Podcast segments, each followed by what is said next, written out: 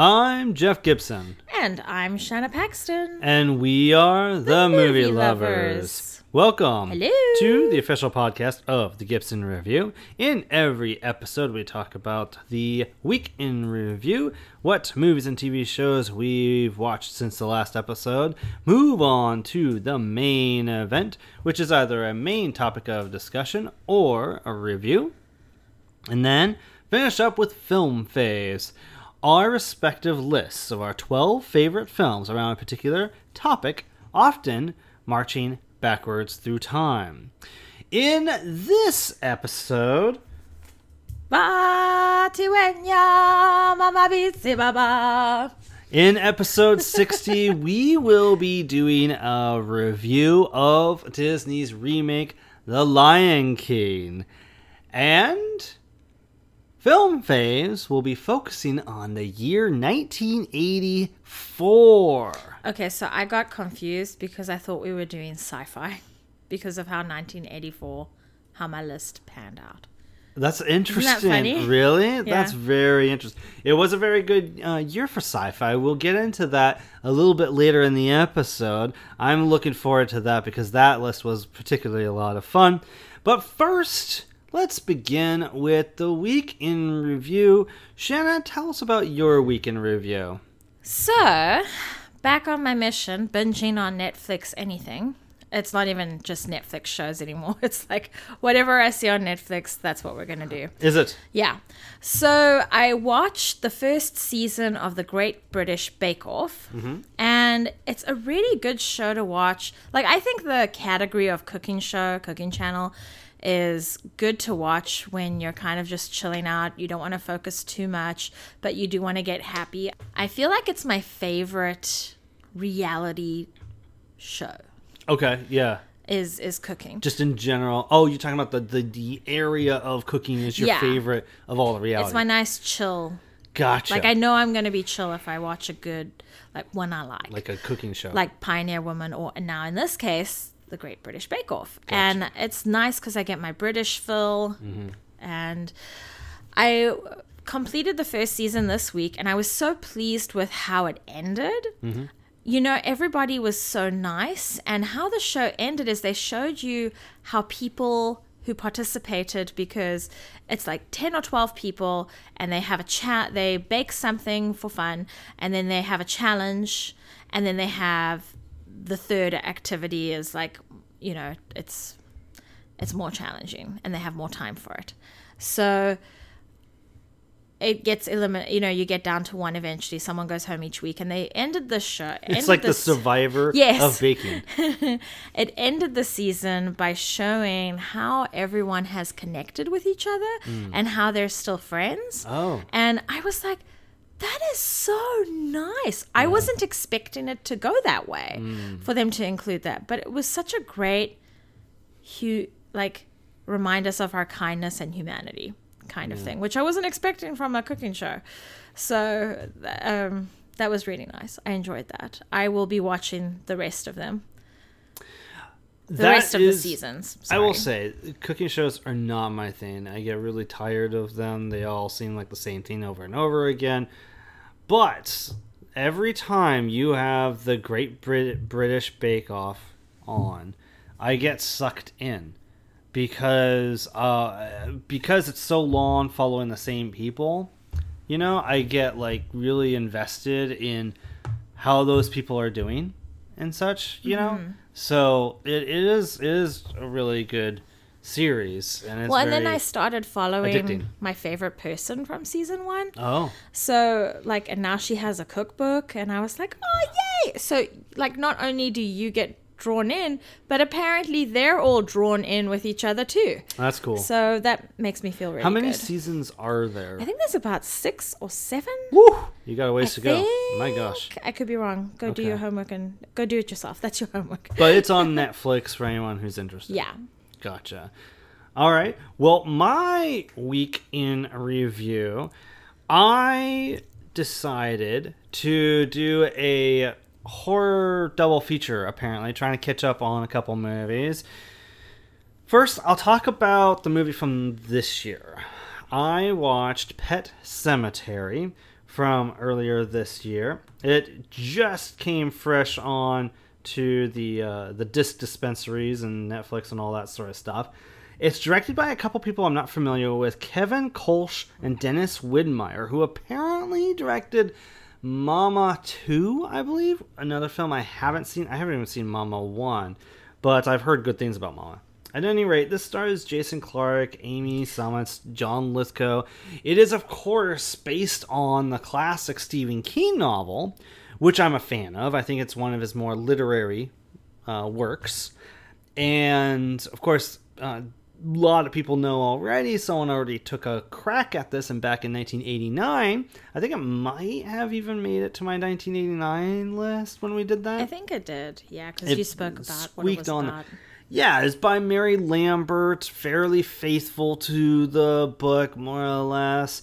This movie uh, is, you know, for the first hour, for the most part, it's fairly faithful, but then, like, the last 30, 40 minutes goes way off the rails.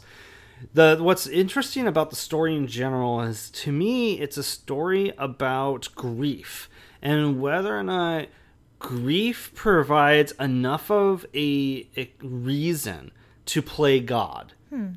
And I think there's a lot of like things that the story is is kind of wrestling with and toying with at its core. This version of it, however, seems a little too interested in changing things up and too interested in, you know, in being surprising and shocking that it sacrifices character and theme. Oh, that's unfortunate. Yeah, and I'm specifically speaking to the last 30 to 40 minutes of the film.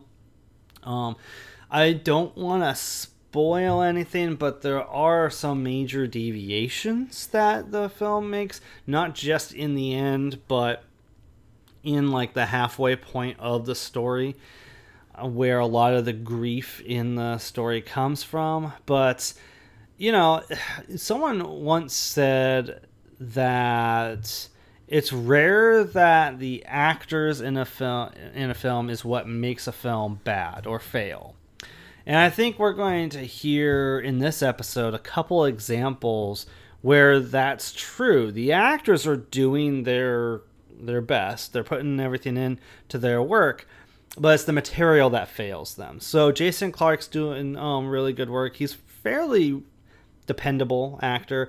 John Lithgow as uh, Judd is great, very well cast. But I think ultimately the material, the writing, the the directions they want to go, and the story to try to shake things up just uh, don't work. It's tough. It's tough because you either follow this thing that's very familiar for most people faithfully, and you come across as you got to come up with if you're going to deviate from a book you got to come up with a new interesting take right an interesting angle that is actually going to bring something w- new and interesting to it and i don't think they do that. I think they lack substance as a result. So that's Pet Sematary from this year. The next movie i saw from last year was halloween. Was that good? Because I hope with all my heart that Jamie Lee Curtis was amazing because I think she's mm. great. So, yes, is my short answer. It is good. I was quite satisfied. I'm very familiar with 1978's Halloween, seen it a few times, watched it with you. Now I can never go near a bush again. Right. Yeah, a big shrub and near a street. you never know who's going to be. I will cross the street. Yeah. I will walk in the middle of the road if I have to. Right. That's how effective that little tiny bush three, five second scene is Yeah. on me. Yeah, no, it's great stuff. It's great stuff. And of course, So are there moments like that in this one? I'll tell you. I'll tell you a little bit about it. It's uh, of course the original is the thing that launched a long period of slasher films. It inspired Jason Voorhees, Freddy Krueger, everybody that came out in the 80s, right? All can be traced down, back to Michael Myers in 1978. So this movie, of course, it had its own series of films throughout the 80s and onward. This film retcons all of them even Halloween 2, which supposedly furthered the character's lore, this movie dismisses as just rumors. So this is a Oh, that's a nice, neat way to do that. Right. Yeah. Okay. This is directed by David Gordon Green, who's a very he's he's got a mixed bag of a career of different types of genres and and styles. Uh, he did like Pineapple Express, but he also did like uh, uh, not Mud, but he, oh Joe. I think he did Joe if I remember correctly. Let me look him up. But he's done, and, and he's also done like Your Highness and he's friends with Danny McBride, who co-wrote the script on this, and so it was a very exciting. Sounds like it was very personal for everyone. Yeah, these are people who are like clearly Intimate. fans of the film, the original, mm-hmm. right? So, and and that actually shows in the film because it revisits locations from the original film and stuff, you know, which is very cool as you alluded to, it brings back Jamie Lee Curtis, who never seems to get tired of these films. You know, she's a huge fan of the Halloween series and very grateful for the original film. And yes, I'm looking up David Gordon Green right now. I'm right. He did Joe. He did Prince Avalanche, The Sitter, uh, Pineapple Express, All the Real Girls he's got a very like very all over the place career. What's also very interesting about his involvement in this film is he is showing restraint. Um, what I mean by that is he isn't interested in going like grossing us out. He's not interested in just going really shocking us or anything like that. The, by my count, there are eight kills in this film that are off camera, and oh. six that are on camera. If you don't, Wait, so there's like 14 in total. If if you don't count like whatever kills may be involved with his escape, Michael Myers' initial escape, because oh, okay. of course he is captured. Oh, so there's he's more in, than that. He's in prison, all this sort of stuff, right? And so like, mm. Laurie Strode's been afraid of him getting out someday. He does get out, and but what's interesting is eight of the kills are out of frame you know? And only six are in frame. And of those six, only like three are like actually gory kills. So you know, I thought it was really interesting that David Gordon Green's showing some restraint. He doesn't want, he's not trying to gross us out with this, and I I enjoyed it for that. I appreciate it for revisiting those old locations. But as it's introducing the cast of characters, I'm like the entire time I'm like, I just see a bunch of dead bodies here. you know, like I just see a body you know count climbing, right? End, yeah. Yeah, and it does like some of the deaths are as such a little predictable, you know. Um, are there any deaths that are really significant that are really sad mm, I when don't, it happens? I don't want to say. I will say there's three generations introduced mm. in this uh, film of Laurie's, right? And I won't say whether or not anything ends tragically for any of those generations, but Judy Greer plays her daughter, mm-hmm. and then uh, he, and then she has a granddaughter who's in high school and has a dance and all that sort of stuff. But I, I I'll just say like I'll just wrap up by saying, um, this is a solid, solid film. David Gordon Green and Danny McBride and their co-writer, there's three of them together that worked on this script, all did a really great job with this, trying to make it honor the original, be worthy of the original, you know, something that's going to stand above all the um, detritus that's come out since the original, because let's face it, it's not all been great stuff, and four through six especially is considered deplorable. So um, I think they achieve what they're aiming for. I, I give that film a seven out of ten. So that's Halloween from uh, last fall. Now, Shanna, last time we were recording, on the day that we last recorded our last episode, Netflix aired Stranger Things 3. And that is our week in review. What sort of thoughts would you like to share with our audience about Stranger Things 3?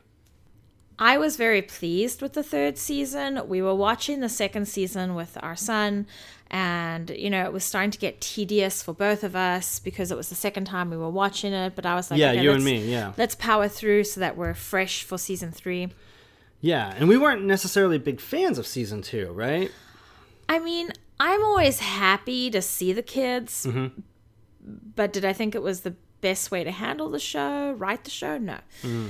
So I was very pleased with this one. I had concerns when I realized what elements they were making use of, um, because it's happening during the. Is it the Cold War? Mhm. Oh yeah, So it's absolutely. happening during that, and I didn't want it to be like, okay, like please don't be stereotypical and stupid with the Russians because, Mm-hmm. like, they deserve more. So I was fairly pleased with it. I mean, like, you could tell that cinematography wise, they took it another level up because the lighting on everyone was so luscious and gorgeous, and I mean. Color gel on the background, slightly touching their hair, and then beautiful, like I, I think it's beauty or butterfly light is the technical term on their face. And it was just everything looked very pleasing and very saturated in color. And i like that's the way to go because if you look at the fashion at the time too that's where they were going was with, like everything popping.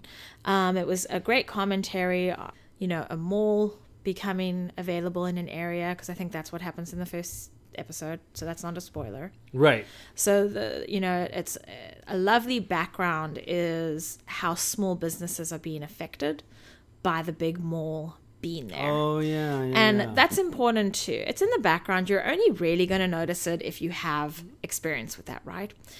Um, Yeah. I loved how they went with, you know, because this is like two years later or something. no, it's the next year. It's Oh, it's the next year. 1985. Okay, because everyone seemed to take a jump in their development. Mm-hmm. I really like where they went with the characters. This was just a really pleasing show. Mm-hmm. And I don't want to say anything else because I feel like I could spoil something. But I know, was right? Really, Yeah. I was really happy with it. Yeah. Yeah, I was too. I I really there is parts of season 2 that I dread dreaded rewatching. I just was not looking forward to. Now, our son happened to go ahead and finish season 2 on his own, so inadvertently he spared me of having to rewatch some of those uh, elements that I dreaded. Not that it's okay to do that. but at the same time, I also feel like I would have benefited from rewatching season two's finale in going Yeah. into this because there's certain elements, certain things from that are in season three that feel like I would have like been benefited from a refresher on how season two ended. I won't get into specifics as to what those things are, but I really think season three is arguably the best season of the series. It's I hmm. think like season one is really good. It's really solid, but it was definitely an introductory season for me. Okay. You know, and I, even back then, I was like, I would be okay if it was just this lim- one season as a limited series. But I feel like when you come uh, this far into season three, after going through those two seasons, there's so much in this season that just works and clicks, and it's just so much more enjoyable and fun. There's a girl friendship that Eleven has, and mm-hmm. it's really great to see like Eleven blossom up a little bit more. She's she's a lot more like a girl in this season Well, than in lot- previous seasons. She's a lot more who she wants to be. Well, she's like she more- hasn't got Papa controlling her, and she hasn't got you know she hasn't got Hopper controlling her. Mm-hmm. Something as simple as her fashion. Yeah. Now she's going to break away from those things and identify, like, figure out her own identity, which is lovely. Yeah, she's a lot more like a normal girl than she has been in past uh, uh, seasons as a result. And I really enjoyed that. The soundtrack in this season is amazing. I love like every single song that, that that is featured in this season is amazing. I don't know if there's a soundtrack specifically for this season or not, but you know, it's a great little taste of 80s eh, some of the best of 80s music, right? the references for that year are great. The main ba- the main conflict is really interesting. You mentioned the Russians. I was a little worried about what's going on there. I feel like what they've done there is satisfying during the course of the season. We get new characters too. Uh, and I love the new characters. Yeah, well, I should say one's not necessarily new. One's just grown up a little, and I'm not a fan of her. She's oh she's oh my gosh, get over brat. it. Lucas's sister. Yeah.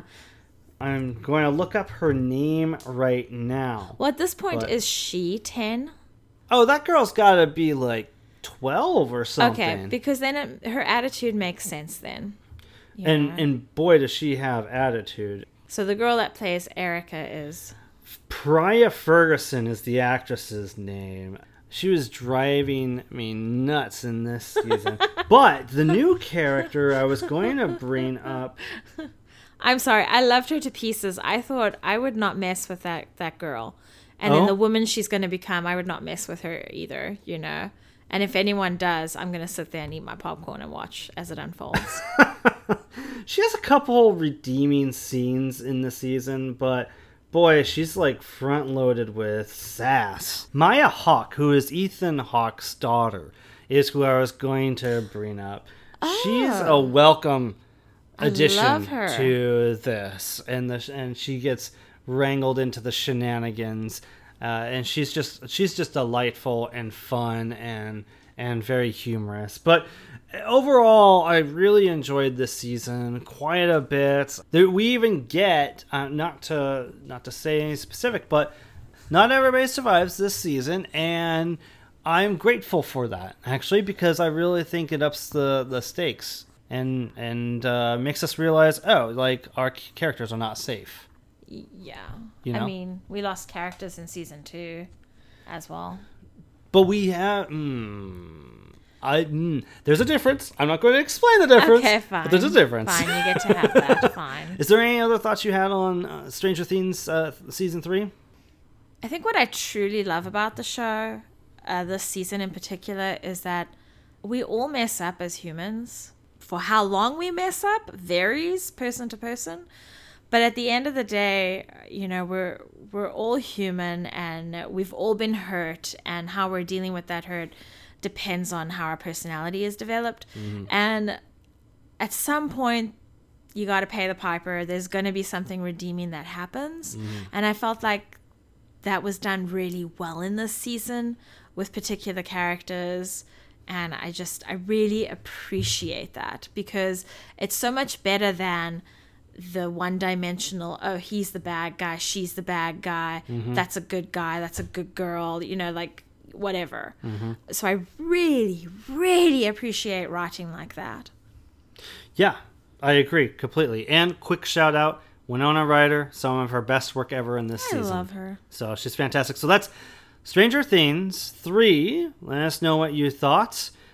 And that about does it for our week in review. That leads us to the main event, which is our review of The Lion King.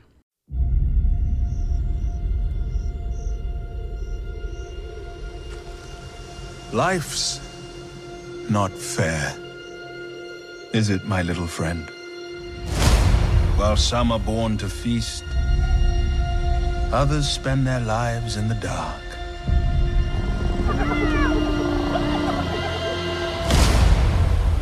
Begging for scraps.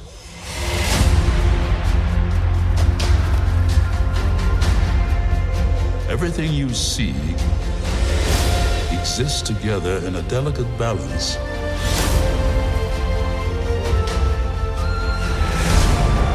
While others search for what they can take, a true king searches for what he can give.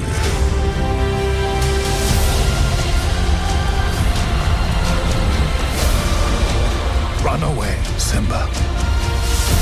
And never return.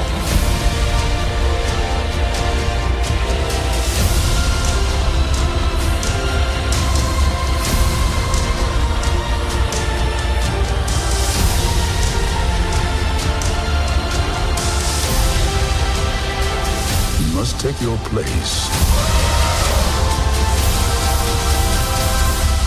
in the circle of life.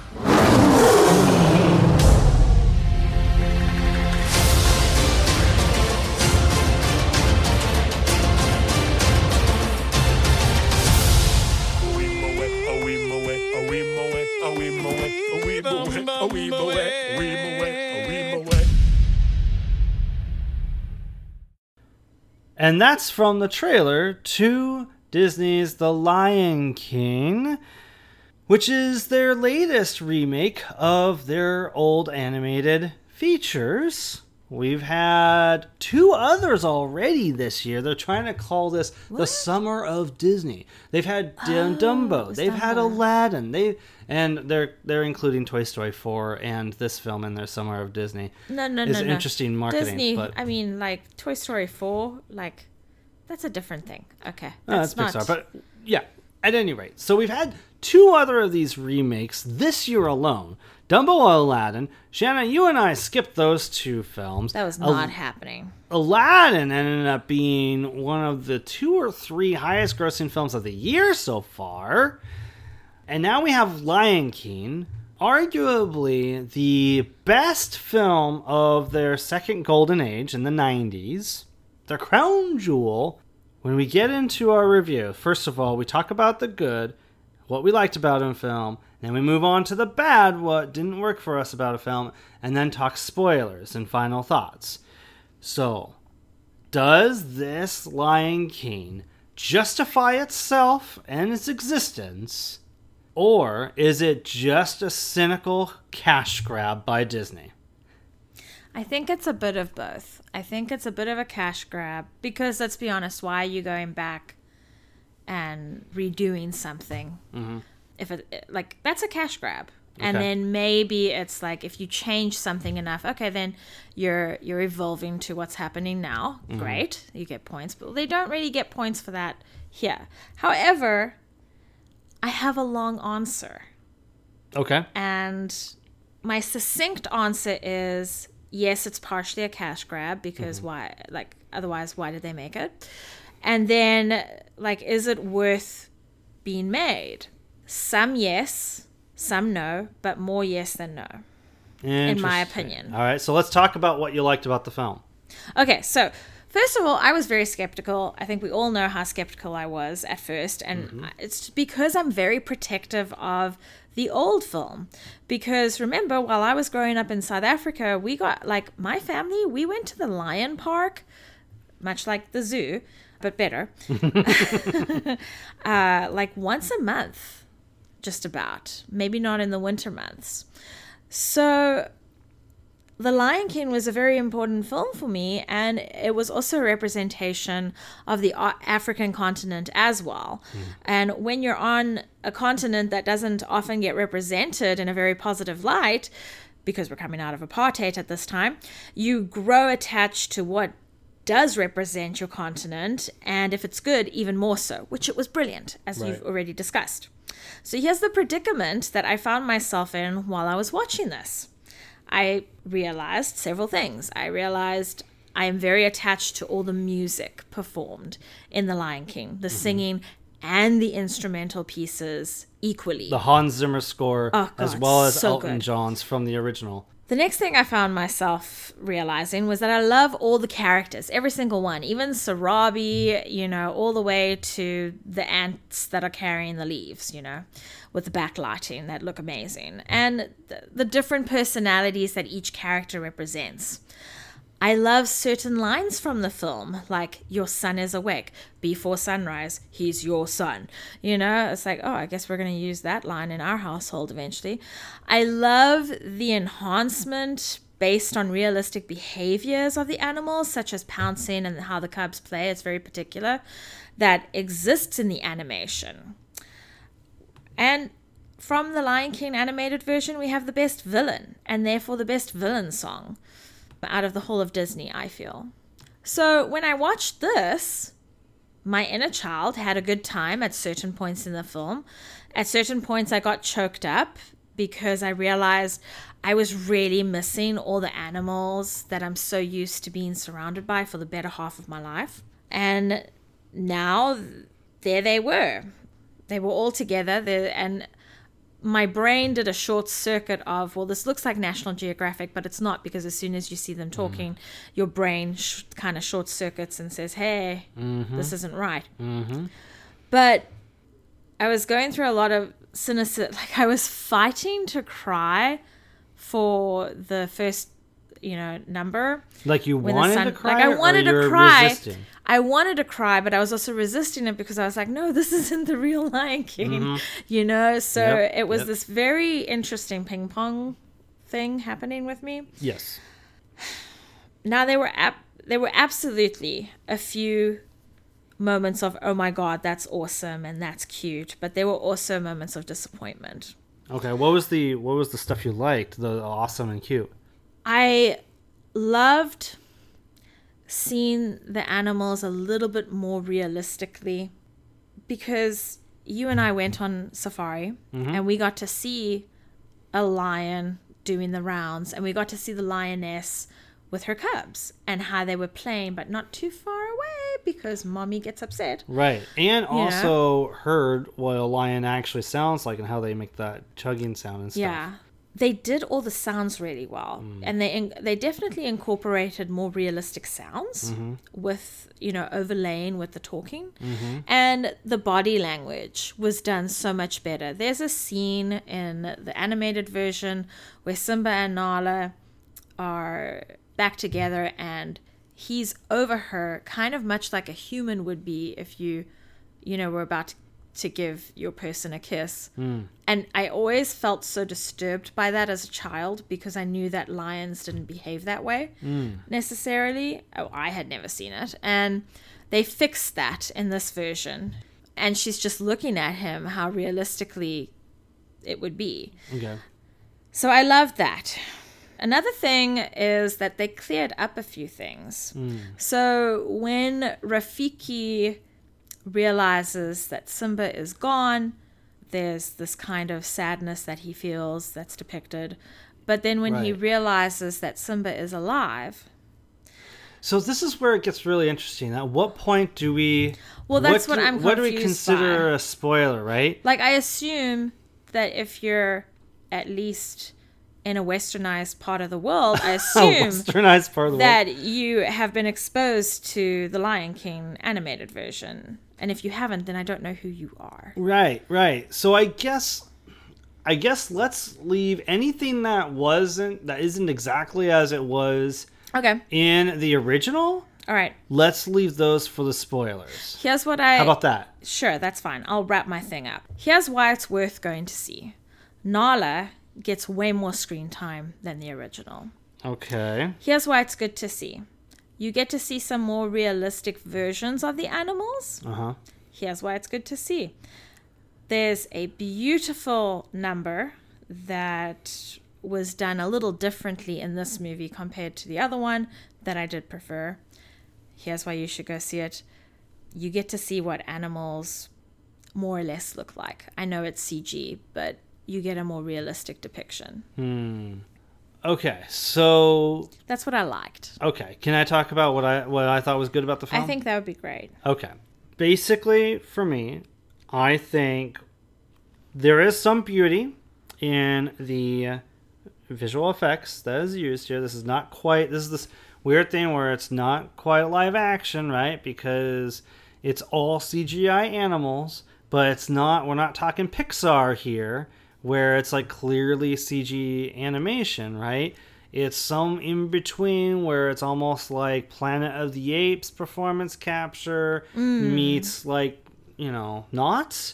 It's some weird That's technology that yeah, it's some weird technology that Jon Favreau has developed for, who's the director, who's kind of developed between Jungle Book and this film. He also helmed the Jungle Book remake, yes. So there's some beautiful aspects as a result of this technology, but I'll get into more about that a little bit later. Really, what was good about this rendition was the second act. I, I basically have discovered after thinking about it because we saw the movie last night, opening night, and I realized everything I did like, everything I found, I caught myself enjoying about this movie is the second act of this movie. And do you know what is what is the most defining characteristic about the second act of this movie? Is it is it Timon and Pumbaa? It is Timon and Pumbaa. Okay. They are the best thing about this movie. voiced by Seth Rogen and Billy Eichner. Billy Eichner, whom I could not place, but does such a great job in his comedic delivery of lines and his rapport with Seth Rogen as Timon and, and Pumbaa, respectively. They almost make this film forgivable alone. Their their their dialogue and performances are such they don't exactly try to replicate word for word everything that Nathan Lane and oh, I just forgot the guy who played uh, It's not Billy Crystal, is it? No, no, no. Nathan Lane played Tim Timon last time. I just Ernie Sabella. Ernie Sabella played Okay. Pumbaa. They do not try replicating word for word the rapport that those two had, and which I think is to their credit. So I like that. I like the Hakuna Matata in this ver- in this film. I like thing. There's a certain spin that they have in the mm. climax of the film. We could talk about that in spoilers. Basically, everything about Timon and Pumbaa, for the most part, worked surprisingly well. I have to also add, you bring up a good point about those characters. I thought Shenzi was amazing in this one. I love Whoopi Goldberg. I can't remember which one she was, which hyena she was in uh, the animated version, but I thought that Shenzi was awesome in this version. Had a real There's a sinister aspect to her, right? And kind of a leader. She's a little more of a leader. she's of more the of a leader, yeah. I'm- And here it's very clear that that is what she is. I'm looking up the performer right now. Of course, it's taking me a moment on IMDb. It looks like that's Florence Kasumba, who is someone that's new to me. Uh, and it was Alfre Woodard, by the way, who played Sarabi in this version. Oh, I like that too. Yeah. Here's the th- here's one thing that you and I are dancing around. Mm. The performers, you know, they they they've been touting in the marketing how big the cast is in this film. They've got all these talented names to bring this great film to life. And I will say like the cast is giving their all. Like the cast Oh, is doing yeah. what they can with the material. Like Amazing. I do not fault the cast at all with this, and and honestly, like Beyonce is good. It's nice that they got James Earl Jones back as Mufasa, reciting the same lines as before. Uh, Because John- he is irreplaceable. right, J- John Oliver as Zazu makes a great substitute for the original voice. I think it was Rowan Atkinson who played Zazu Oh before. God, I love him. You know, Ch- uh, Chiwetel Ejiofor is is he's doing what he can with it, but he it's no fault of his that he just can't compare to Jeremy Irons as Scar, and the list goes on. Keegan Michael Key is one of the more distinct uh, hyena voices. And so on and so forth. Um, they are not largely to fault. They are actually f- doing what they can with this material. So I enjoyed them. But let's get into what didn't work for us in this film. Shannon, did you have anything? You seem to have liked the film. You seem to have been won over by it and that it's justified itself for you. Yes. Was there anything you didn't like about the movie? I didn't like the depiction of Scar. okay. There was something off about him that wasn't quite as fantastically. Are you talking about the visual of Scar or Scar in general? Uh, the, like I loved, I loved Scar's voice. Scar's voice was great. Okay. I have no problem with that. I had a hard time with Scar because of the way he looked and the way that you know it. It was realistic. This is how a disheveled older. Uh, Mm-hmm. A lion that is not in charge of the pack. This is how they look. Mm-hmm. But it didn't work for me because I see Scar in a very particular way. He's very angular, mm. very uh, Like lean? s- still has fabulous hair. Yeah, You know? yeah. And so He looks more ragged. he's more but beautiful too because that's like In this me- version, he looks more ragged. in this one he's more ragged he's like i'm not sure if his eyes are working you know there's hardly ever a catch light in his eye Interesting. um so he looks very flat okay. most of the time Okay. and it looks like he's still like whoever, like I guess Mufasa scratched him to when he was challenged, and Yeah, he there is looks a like it's still oozing. There is a know? suggestion that he tried challenging Mufasa in the past, Well, yeah, and because that's why he looks the way he looks. I take it that tradition says that you can if you feel the need to. I take it it's Scar's attitude that made him feel like he needed to. and that's t- yeah. traditional for Scar. So, uh, like, Scar didn't quite work for me here, Mm, mm-hmm. but it's okay because the hyenas worked for me. So, it, Mm. there's always this balance. That's interesting that you say that it's okay that Scar, the main villain of the film, didn't work for you because his henchmen did.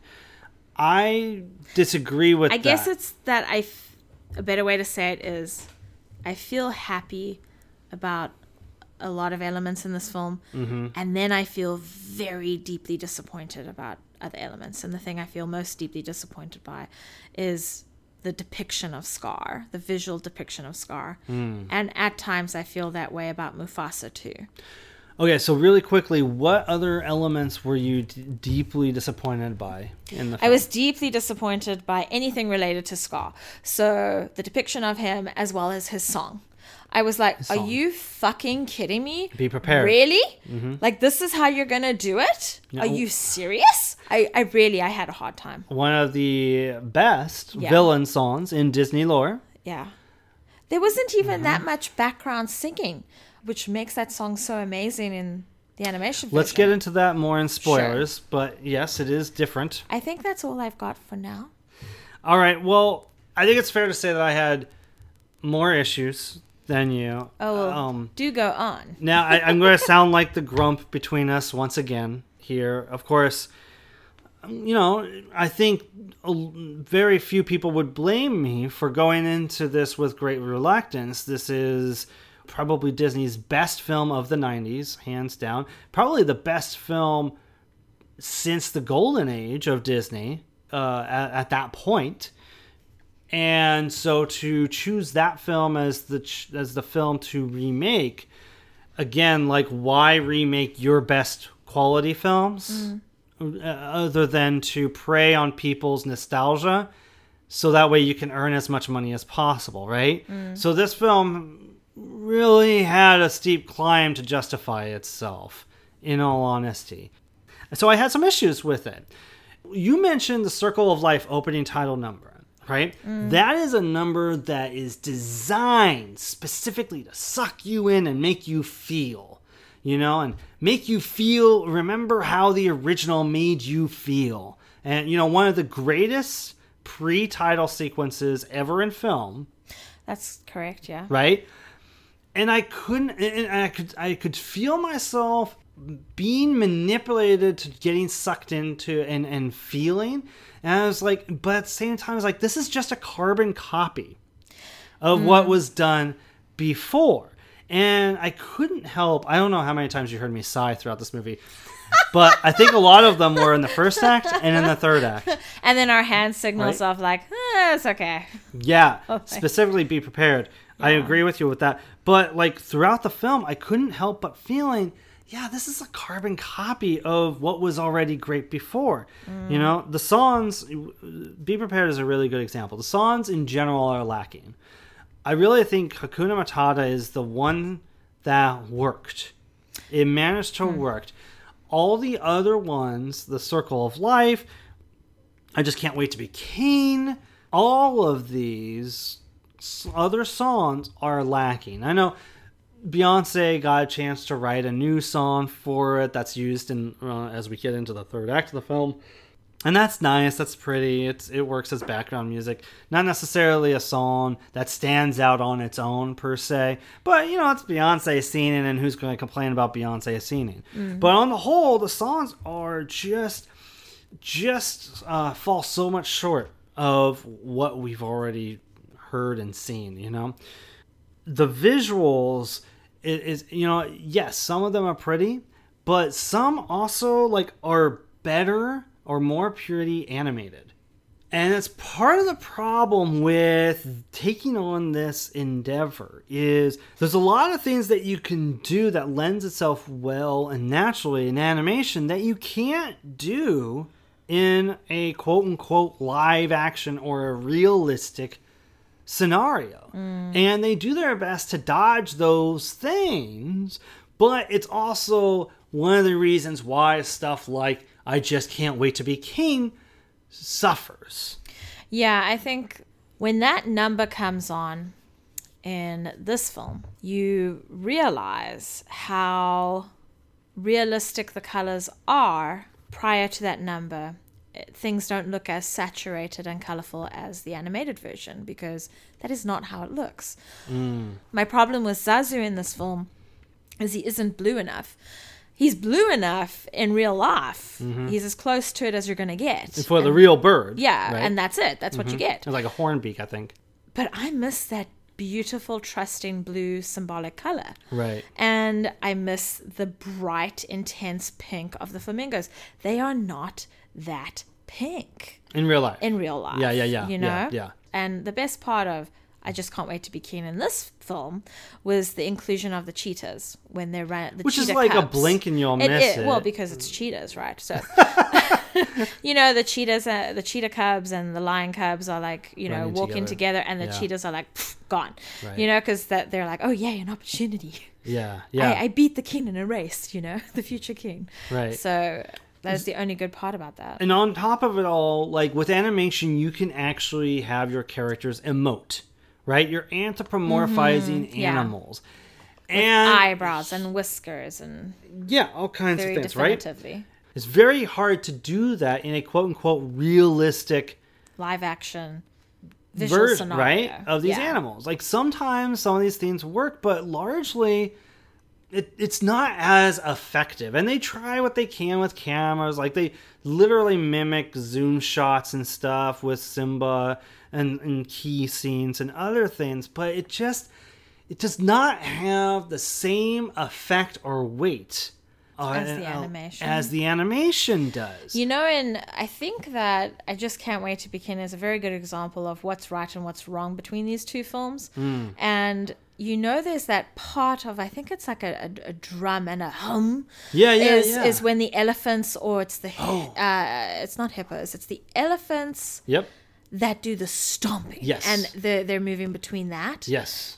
and that wasn't in here. And I was like, where the fuck is the stomping? Oh, Because realistically, the lion cubs would be dead if that was realistically happening. There's something that You they try for similar, but anyway, if I can get, Yeah, just sorry. get through these, um, the last thing is, it felt to me if you're dealing with real animals, quote unquote, then you should be able to get a sense of how like dangerous these animals are real in real life. Oh, I'm so glad you and brought that up. I up. was really struck in the third act, especially at how bloodless everything really is, Mm-hmm. and it really felt to me like like. Well, first of all, you can't have things both ways. If you're going to depict real lions and real lions are going to attack, then I feel like you really need to show what a real lion is capable of. Not out of like a need for some bloodlust, but I think it's also educational and helpful for people to see. If like, you're gonna make it look like National Geographic. yeah, exactly, right? It it it, it kind of took me out of it a little bit. It just felt like we're not like it wants to be real, but it isn't real. Like it just didn't feel right. you know? yeah, you know what? You're right because even Scar is eating a carcass.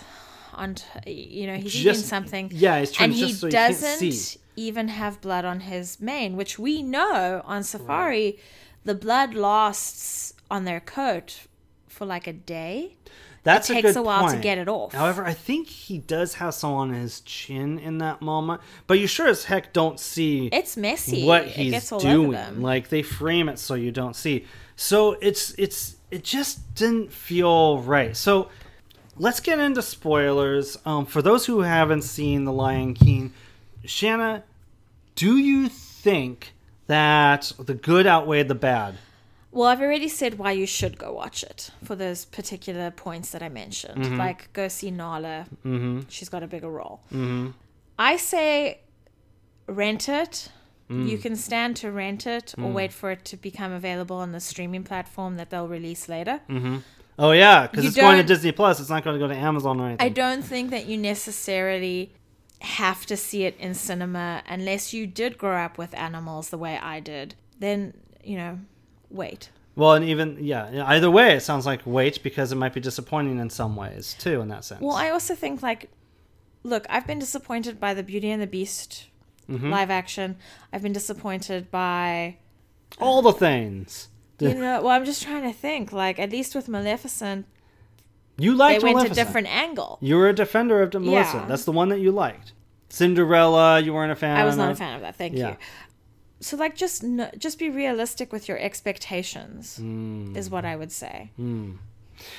I think that this this isn't a complete trash fire.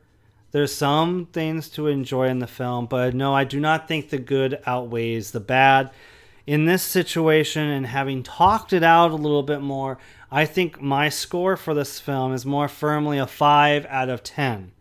But you liked it a little bit more. What would your score be? I just a six, a six out of ten, just a little bit more. just a little Okay, higher for very little cool. reasons. All right, so for those who haven't seen The Lion King, Who are you?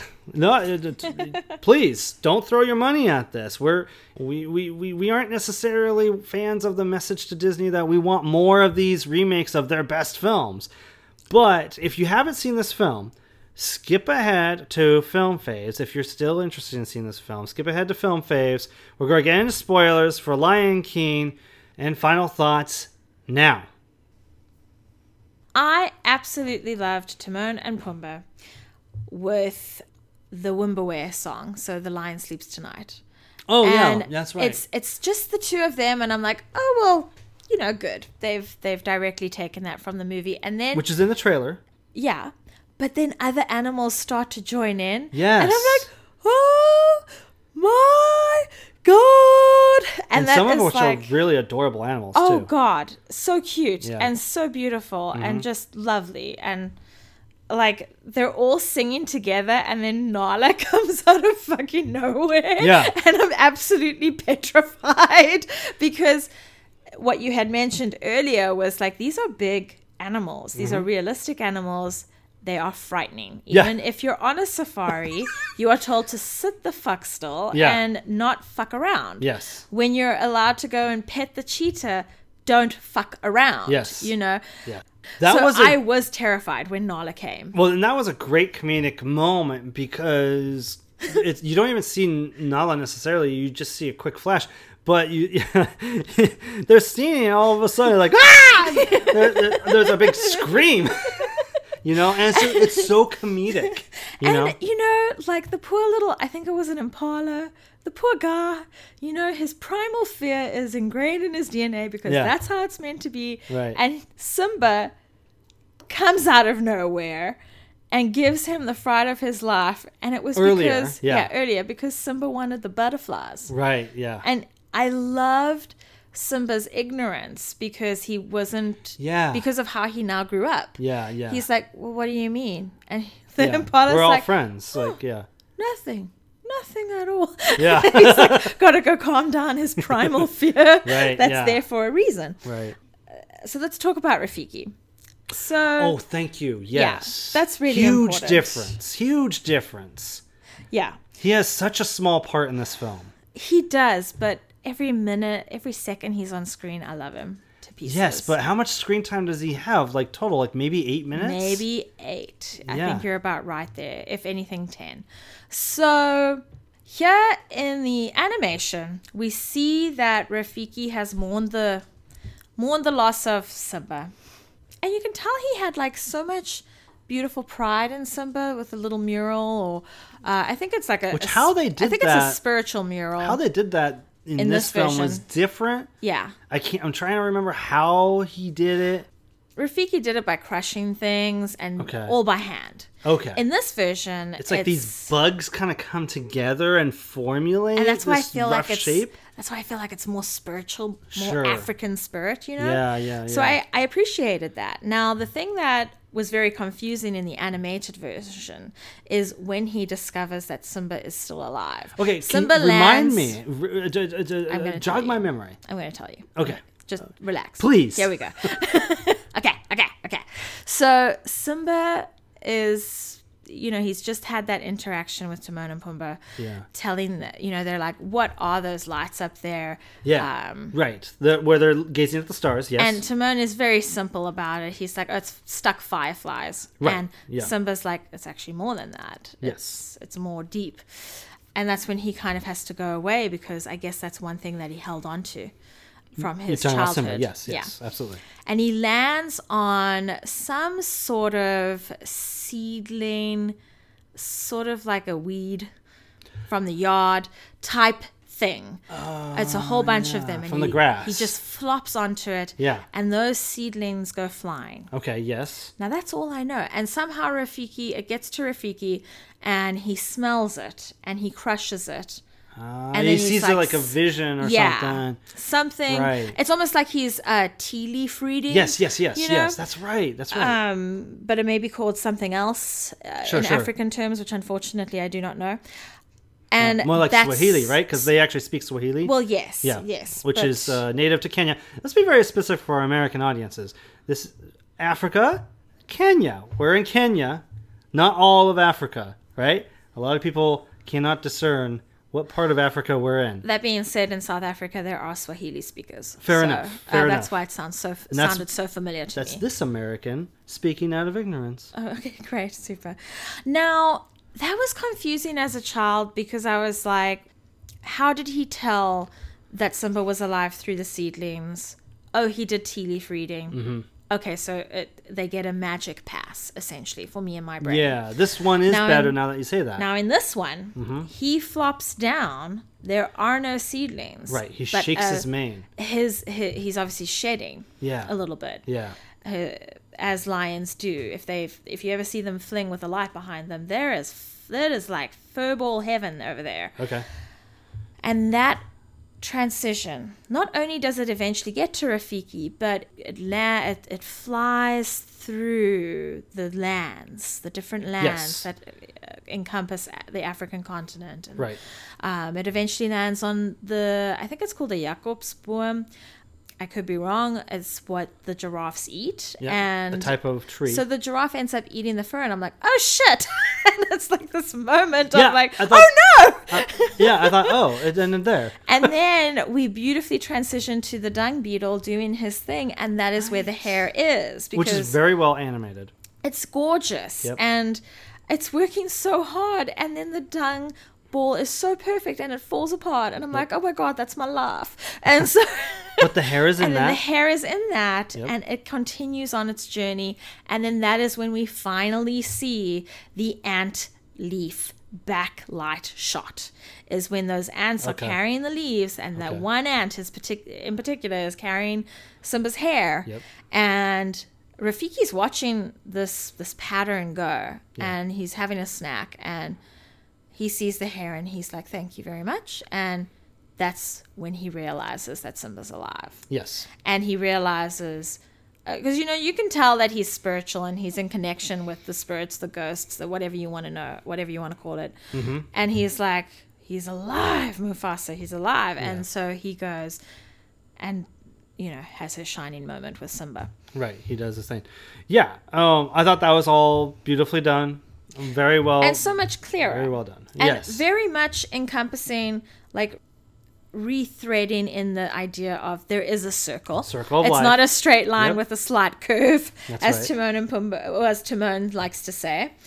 So I really appreciated that. I love that Nala was featured better. I love that you can see her. She's trying to get away because we don't know.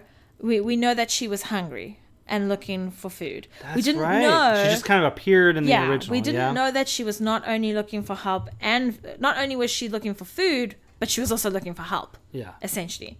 Which make uh, that works because they go through so much effort depicting how far away Mm-hmm. Simba traveled.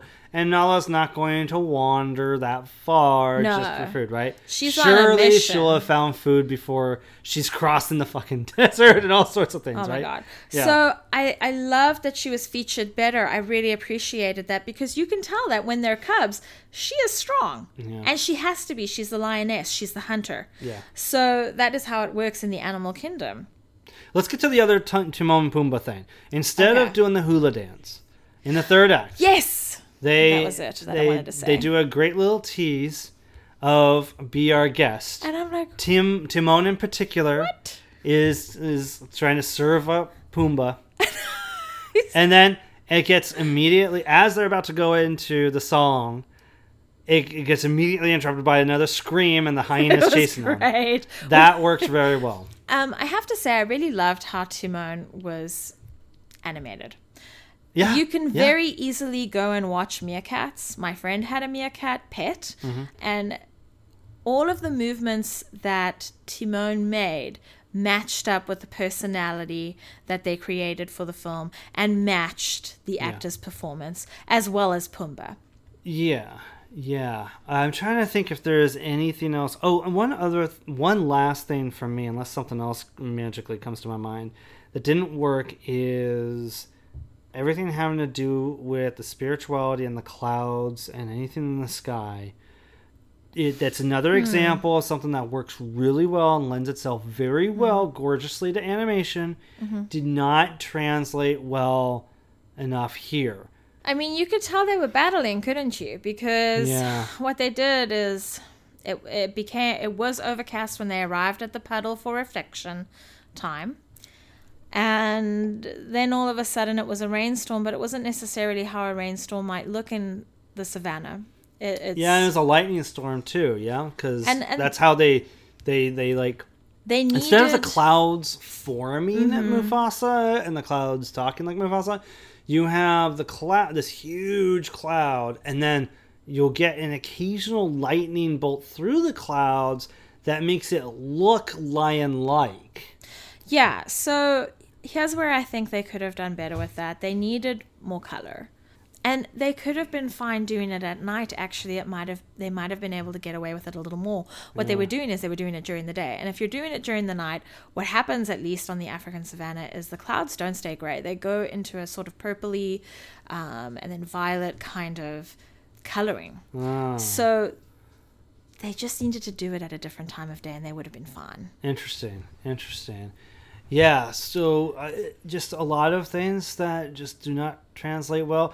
I like the technology. Let's just use it with for better material. Let's not try to remake material that's already great as is. Let's just try to come up with something original to to use this technology with because I think there's promise and potential. But uh, let's just figure out other ways to do this. All right. Well, I think that about does it for The Lion King. Uh, what are your thoughts on the film? Did you rush out to see it? Email us at the Gibson Review at gmail.com.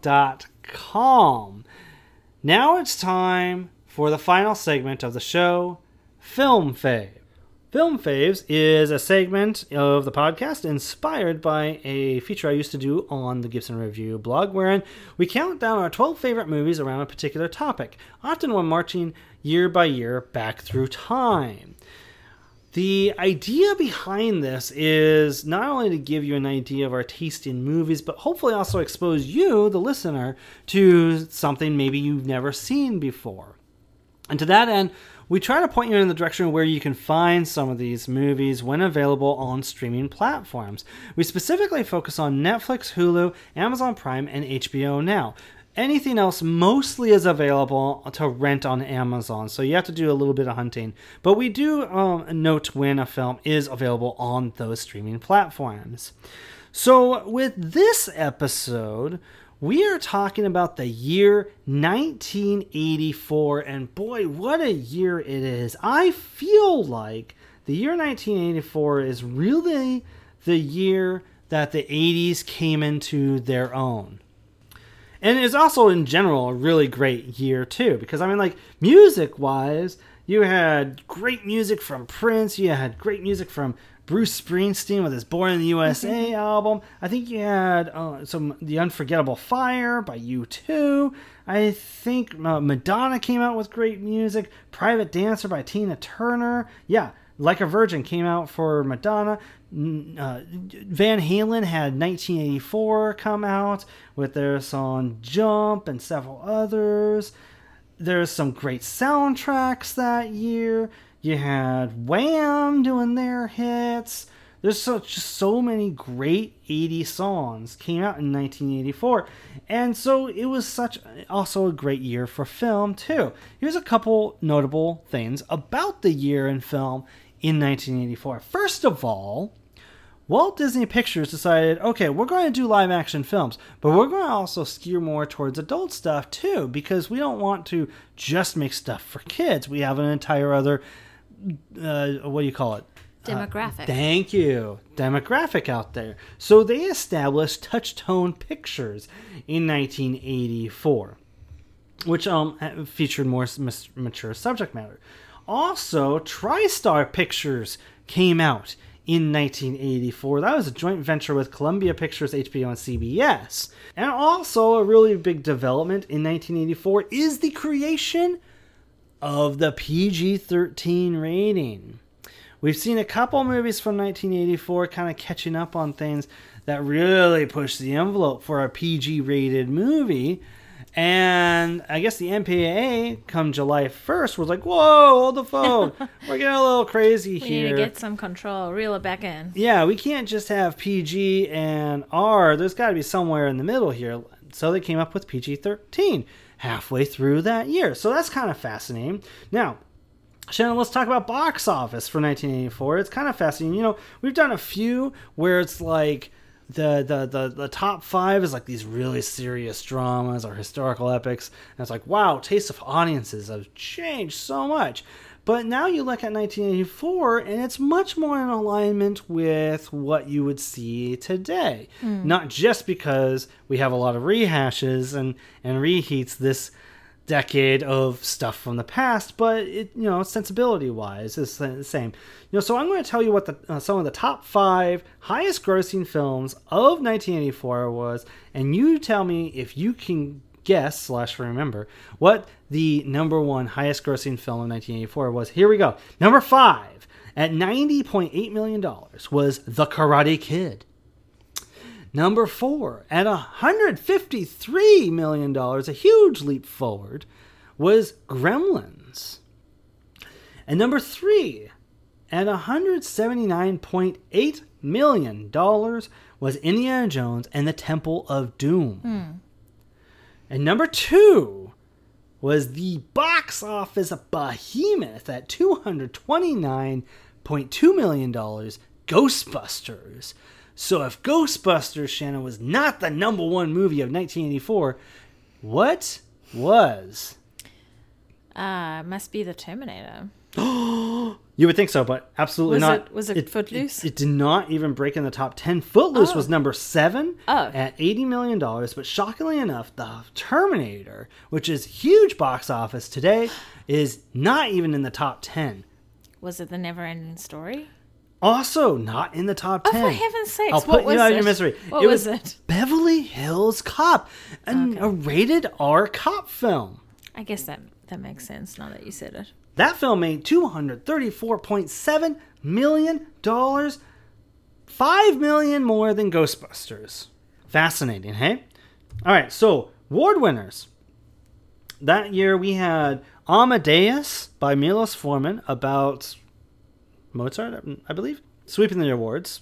Best Picture, Amadeus. You also had um, movies that we didn't catch up with Places in the Heart, The Killing Fields. The more distinguished critics would probably put these films on their list. I don't think we're going to see these movies on our list, though. No, you're gonna see like fan kids, like fan kid type Maybe, list. yeah. Yeah. Uh, As- the Palme d'Or, though, was won by Wim Wenders' Paris, Texas, which is a fine film you showed me recently. And, ooh, ooh. Let's see if you can figure out what these people have in common, my friend. Are you ready? Let's do it. All right. What is Johnny Depp, Bobcat Goldthwait, Sarah Michelle Gellar, Seth Green, Mary McDonald, Frances McDormand, Prince, Tim Robbins and Jennifer Connelly all have in common? Oh, I was gonna say they're born, but I guess it's their breakout role. There's a the year that they debuted in film. And it was mm. actually the list is actually quite extensive for That's a lot of talents. actors who came out. I mean, that's just scraping the the top. Like Colin Firth and Kyle MacLachlan, Andie MacDowell. There's so many people that debuted that year. Tim Robbins, Tim Roth, etc., etc., etc. I could go on forever. It's a great year for debuts. Is the point? Now, how about this, Shanna? What does Mandy Moore, Paul Dano, Olivia Wilde, the director of Booksmart, and Scarlett Johansson? Well, there we go. There's the All- people that were born. They were all born Yeah. 1984. Katy Perry was also born that year, as well as Avril Lavigne. I never would have thought that Avril Lavigne and Katy Perry Ah, are the same age. Isn't that weird? They were actually a month apart, uh, oddly enough. So, you know, a pretty good year for births, too, actually, you know? So, that's a little bit about 1984. Shanna, was there anything that you noticed about the year? And uh, tell us a little about a bit about your number 12. I noticed that this was where a lot of my all-time favorites come from. Is it? So you know, we'll we'll see that in my top four. Okay. Um, okay. So that was pretty interesting. I I guess I was more interested in looking at 1984 than I was 1985 and 1986. Well, 1985 was so hard that we had to create a Yeah. combined list. Yeah. So this one was a little bit easier, at least for me. Was it a little bit easier for you? Like the first five were really easy for me. The first half of your list. Okay. Because I was like very definite that oh my gosh, yeah, these movies, you know, the top top four in my list, they they affected my life, you know. Sure. But here we go. My number 12 is Star Trek 3 The Search for Spock. Oh, okay. So, of course, you know, they, they've had the loss of Spock in the previous movie. Mm-hmm. And Captain Kirk, Admiral Kirk, has decided that he is going to go find Spock's body. Mm-hmm. I don't know. For some reason, I want to call him Severus Snape. That's so weird. That's very weird. Oh, both pitch black hair, so I guess that's where it's coming Yeah. from. Anyway, and perfect eyebrows. So back to the and, point. and and what did you think of, of, of Star? Why did it make I, your I had a lot of fun with this film Really? because I, I'm fascinated by sped up physiology, and that's what we get to experience in some way in this film. Definitely. And I, I just I thought it was interesting watching that. Mm-hmm. So it was I think it was like my third Star Trek film. It might have been, yeah, because Maybe we did a marathon, and it has Christopher Lloyd as a as a Klingon. Yeah, that was exciting. Yeah, very cool. Did not quite make my list, but it is my favorite of Star Trek's odd number of films, especially the original series of films. What did squeak onto my list at number 12 is available on Netflix. Did you mention where um, Search for Spock was available? Oh, I am so sorry. It's on Prime. Very Prime good. Prime is like my favorite Very non Netflix thing. So that's on Prime. My pick is on Netflix. Indiana Jones and the Temple of Doom. Not my favorite Indiana Jones film, but it is enjoyable. It is this prequel uh, bef- that takes place before Raiders of the Lost Ark, where Indiana Jones ends up in India, more or less, with a kind of a whiny gal pal and his kind of he has like a sidekick, a little Asian boy sidekick named Short Round. This is the film, one of the films that really pushed the MPAA into thinking, hmm, we really need to think, rethink this rating system, because when kids are watching a man reach into someone's chest and pull out their still pumping heart, and that heart goes aflame, you might want to rethink a little what is what, what sort of age level we're we're talking. I remember because this thing was rated PG when I was working childcare, I was like, ah, it's allowed. We can show this. Oh my god, please tell me you did not show it. I was a bit of a rebel. Oh, Jeez. back then, you, You know, did show it? I did. I remember Oh though, like watching this as a little kid, five years old or whatever, in my it must have been five years old, in my dad's lap, and it it's a dark. Yeah, you know why you were in the lap? Because of that heart that gets set on fire. I remember eating Snickers bars in Dad's lap, watching this film. You know, kind of sweet, but it was a darker film, so it was nice having the parental comfort, so to That's so speak. cute. Thank you. So, uh, yeah, that's uh, Jones and the Temple of Doom. It- It's a kind of a fun one. It's got some silliness and darkness in it. Okay, so my number 11 is available on Prime. It is Dune. Ah, It seems to offer something a little different for sci-fi movie fans. I feel, first of all, we're uh, we are way into the future. We are in the year ten thousand one hundred and ninety-one. yeah, that's a that's a bit. I'll know. set my clock. Yeah, we watch a family take compassionate control over the planet Arrakis to harvest its spice.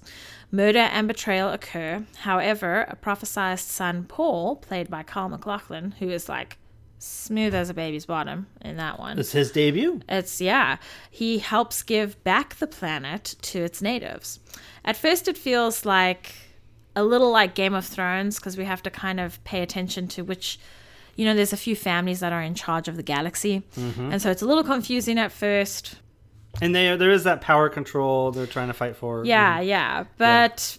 That's not the part I loved. I really loved the inner dialogue that was happening with each character, something that ah. I personally haven't experienced before. And the other thing I enjoyed thoroughly was Sting's Speedo he was wearing. that was quite something. If if It almost didn't happen too. You're if supposed for to come out naked. nothing else to watch, go watch that, and then try cosplay that at the next the next um, Comic Con. Fantastic. That was a recent discovery of yours, you being a David Lynch fan, a growing David Lynch fan. I'm glad you got to discover that and enjoyed it. My number 11 is Gremlins from Joe Dante. We've talked about before how this is not my favorite Gremlins movie, much to the chagrin of many people, I'm sure. But this is the film, of course, that doubles as a Christmas film about this fur this furball that is gifted by inventor father to son. I found in like a china shop. That's name is Gizmo. Gizmo, voiced by Howie Mandel. This Gizmo has some rules. Rules get broken. Gizmo spawned a bunch of other little evil gizmos that turn into monsters that terrorize the town. Because it's not enough that they're already little terrors. Yes, and they They get worse. multiply and multiply and multiply. So this film is is is fun. It's enjoyable. It's darker. It's, like a fun pretty- horror. yeah, it is. It's a nice little dip your toe into horror kind of thing. We talked about Sixth Sense and a couple other movies are nice introductions into horror, Universal monster movies. This is a good one too, and that's uh, I think I used it actually on my son as a way to dip into horror because it has that sensibility of cuteness and and it kind of can work as a family film too. There is a Santa Claus spoiler though, so beware of that. it's a Please hilarious do scene, but- because because I was looking after some of my favorite kids, yeah, and they had been watching Gremlins. Gremlins Yeah. since I got there. Yeah. So I assumed no big deal.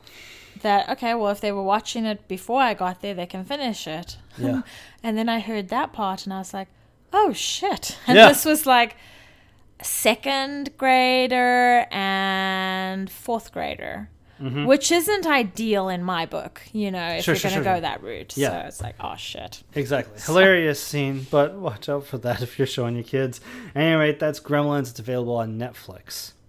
My next one is number 10 The Muppets Take Manhattan. Very fun. The beloved Muppets are going to New York to sell their play to make it big on Broadway. Of course, they try selling it in multiple ways. Hilarious ways. Now I want to try that on my business. this is so fun and sad because it's the artist's it's the artist's life. You're going to go through this at some point. Maybe it won't be forever. Okay. But because it's the Muppets telling the story, it's okay. Yeah. you know? And let's face it, Miss Piggy, for me, is the best with all her drama and anger issues and meltdowns.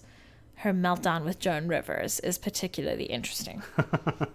Very fun movie. My number 10 is The Adventures of Buckaroo Banzai in the Eighth Dimension. Available on Amazon Prime. This film is bonkers in the best way possible. How do you even describe a film like Buckaroo Banzai, as it's commonly known. You have Peter Weller, who would three years later become Robocop, as the titular character, who's a rock star. He's like a like a, a physicist or something. He's like breaking the sound barrier. He's a neurosurgeon. He's so many things, and he's kind of like a superhero dude. And he's got his team of of uh, friends slash bandmates whose name escapes me. But you got Jeff Goldblum, Ellen Barkin. You got Dan Hedaya as a as an alien. Uh, you have John Lithgow as a guy who goes crazy and befriends aliens from another dimension. Uh, Christopher Lloyd is an alien in it. It's just a bonkers cast, bonkers concept.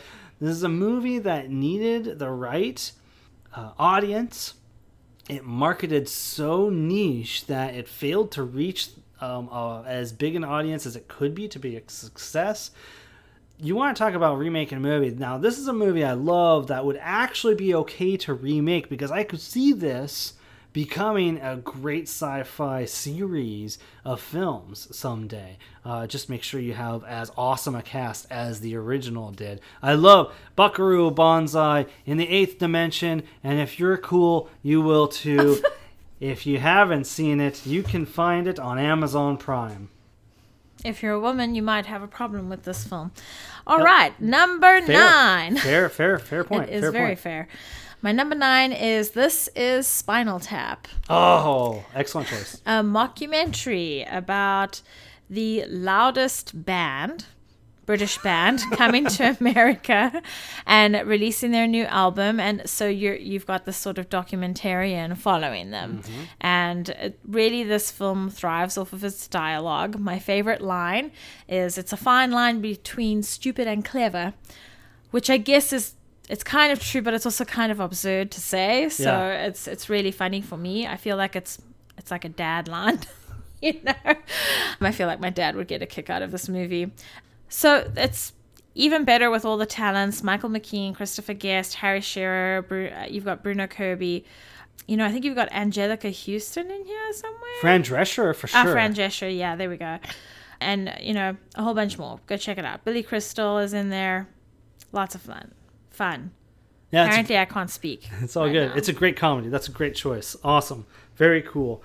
My number nine is quite a bit different. It is Robert Zemeckis' first film the adventure romance Romancing the Stone with Michael Douglas and Kathleen Turner. Again, not my favorite of the two. We talked about my favorite in a previous episode.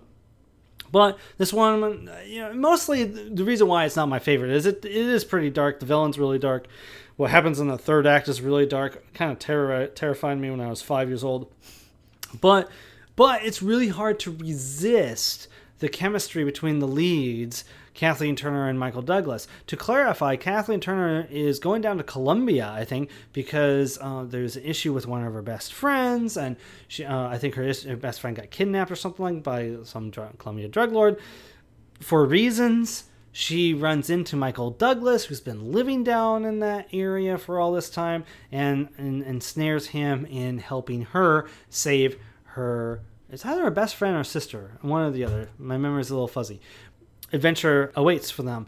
But yeah, you know, and Danny DeVito, of course, is in it as well as a great comic foil.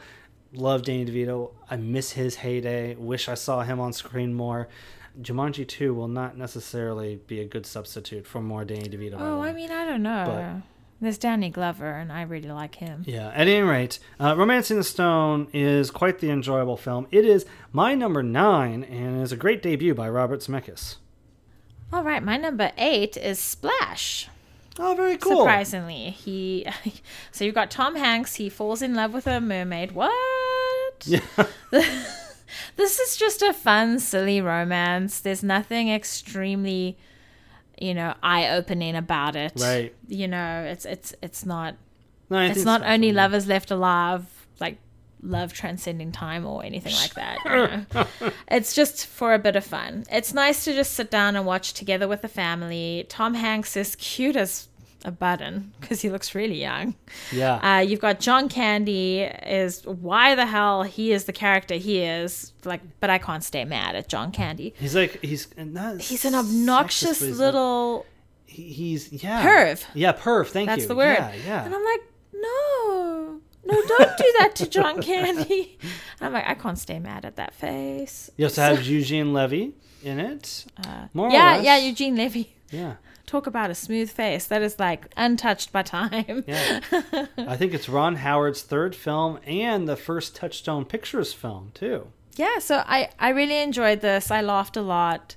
I realized that my next movie has something in common with this one. So we'll talk about that in a second. Interesting. We'll have to see what that is. My next favorite film from 1984 is A Nightmare on Elm Street.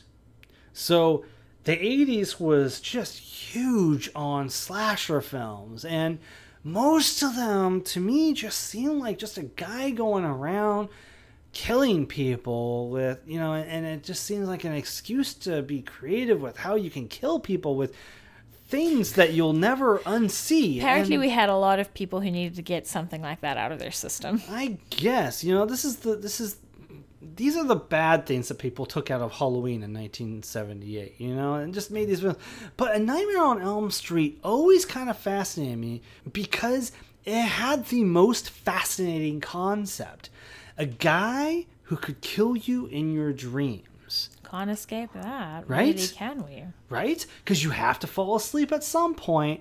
And so Freddy Krueger is essentially this guy who's been wronged all these years by the parents of this community uh, years ago. And so he's targeting the children of those parents by haunting their dreams and killing them in their dreams. It's a fascinating, awesome concept by Wes Craven. Robert Englund is iconic as uh, Freddy Krueger.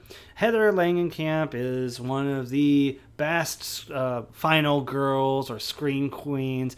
Johnny Depp has a early bit part in this film. Uh, it's just one of the most imaginative horror films. I've always loved it. It really stands up to time, and it is one of the only horror series I would actually consider watching all these sequels too because i think there's there's if there's nothing else there's creativity in it Interesting. uh, so uh, and that's a nightmare on elm street it's my eighth favorite film of 1984 shanna what's your number seven My number seven is Moscow on the Hudson. Now, Oh. you might be thinking, well, what does this one have in common with Splash? Well, yeah both movies have a scene at bloomingdale's that's Bloomingdale's. right Yes. Um, and I was like, wait a second, this looks really familiar. that's right Moscow on the Hudson is a story of a Russian visiting New York for the first time, coming to America with the rest of his circus gang. They're on tour, and he decides that he's going to defect and seek asylum.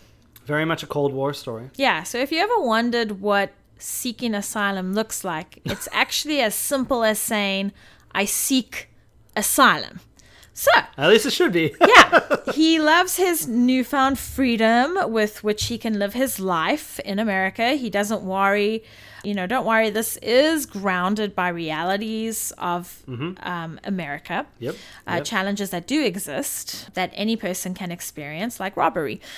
I love immigrants coming to America movies because, of course, I can mostly relate to that. They show one of the saddest experiences just about every immigrant is going to face if they've left their home country, and that's the loss of a loved one. Mm-hmm. Having to mourn that Back loss, home. yeah, back home, having to mourn that loss while in the country you wish to go to. You know, you wish to be in with all your heart, and you can't really mourn the physicality of losing someone. you can't go back yeah yeah, you can't go back and experience that. Down to even the way they show this visually is exactly what it was like when I lost my grandma, minus the drunkenness. Robin Williams' performance is great. Don't worry, he seems to do Russian very well. Yeah, and also what really struck me about that recent discovery of ours was how much it depicted the diversity of America too. So that was mm-hmm. that's an awesome pick, Shanna. My next favorite 1984 film is The Last Starfighter. So a kid living in growing up in a trailer park finds out that the arcade cabinet in that trailer park that he's been playing and finally gets the best score on and is actually a training module for an intergalactic war. Every gamer kid's dream. I know, right? Is that the game results in something awesome, a tryout of some kind. right? So this film is, I believe, directed by Nick Castle, who I think is the guy who played Michael Myers in Halloween, That's just creepy. so, which is kind of awesome and crazy. Not really much in the way of stars in this film or people who broke out after this movie. Of course, it, but it does star the guy, the, the, the guy who played the Music Man in the Music Man's uh, musical years before this, uh, Robert Preston. He's great as as the recruiter, the guy who recruits the teen and takes him up into space. I always thought this movie, while at times frightening with some dark characters on the evil side, uh, very fascinating. It Seem to have very good costuming. yeah, great costuming, great makeups, great creature designs, alien designs. Somehow manages to be unique and stand itself apart when already at this point sci-fi was getting a little bit cluttered with Star Wars and and Star Trek and it was very and Battlestar Galactica on TV. It was getting pretty difficult to stand out and be distinct and and really kind of like not feel like a copy per se. And I thought Last Starfighter did a pretty darn good job and I've always been a fan of it and interestingly enough, just learned that the screenwriter of the original film has been working on a sequel that hopefully we'll see light of day in the next couple years. I think that that would be a great one to revisit and make a whole new franchise of. Uh, that's the last Starfighter. Just speaking of revisiting things, number seven, my number six is Blood Simple, a Coen Brothers film. So you first, know. the first going. Oh my gosh. So you know it's going to be good, and you know you're going to get a little tense trying to figure out how this is all going to pan out.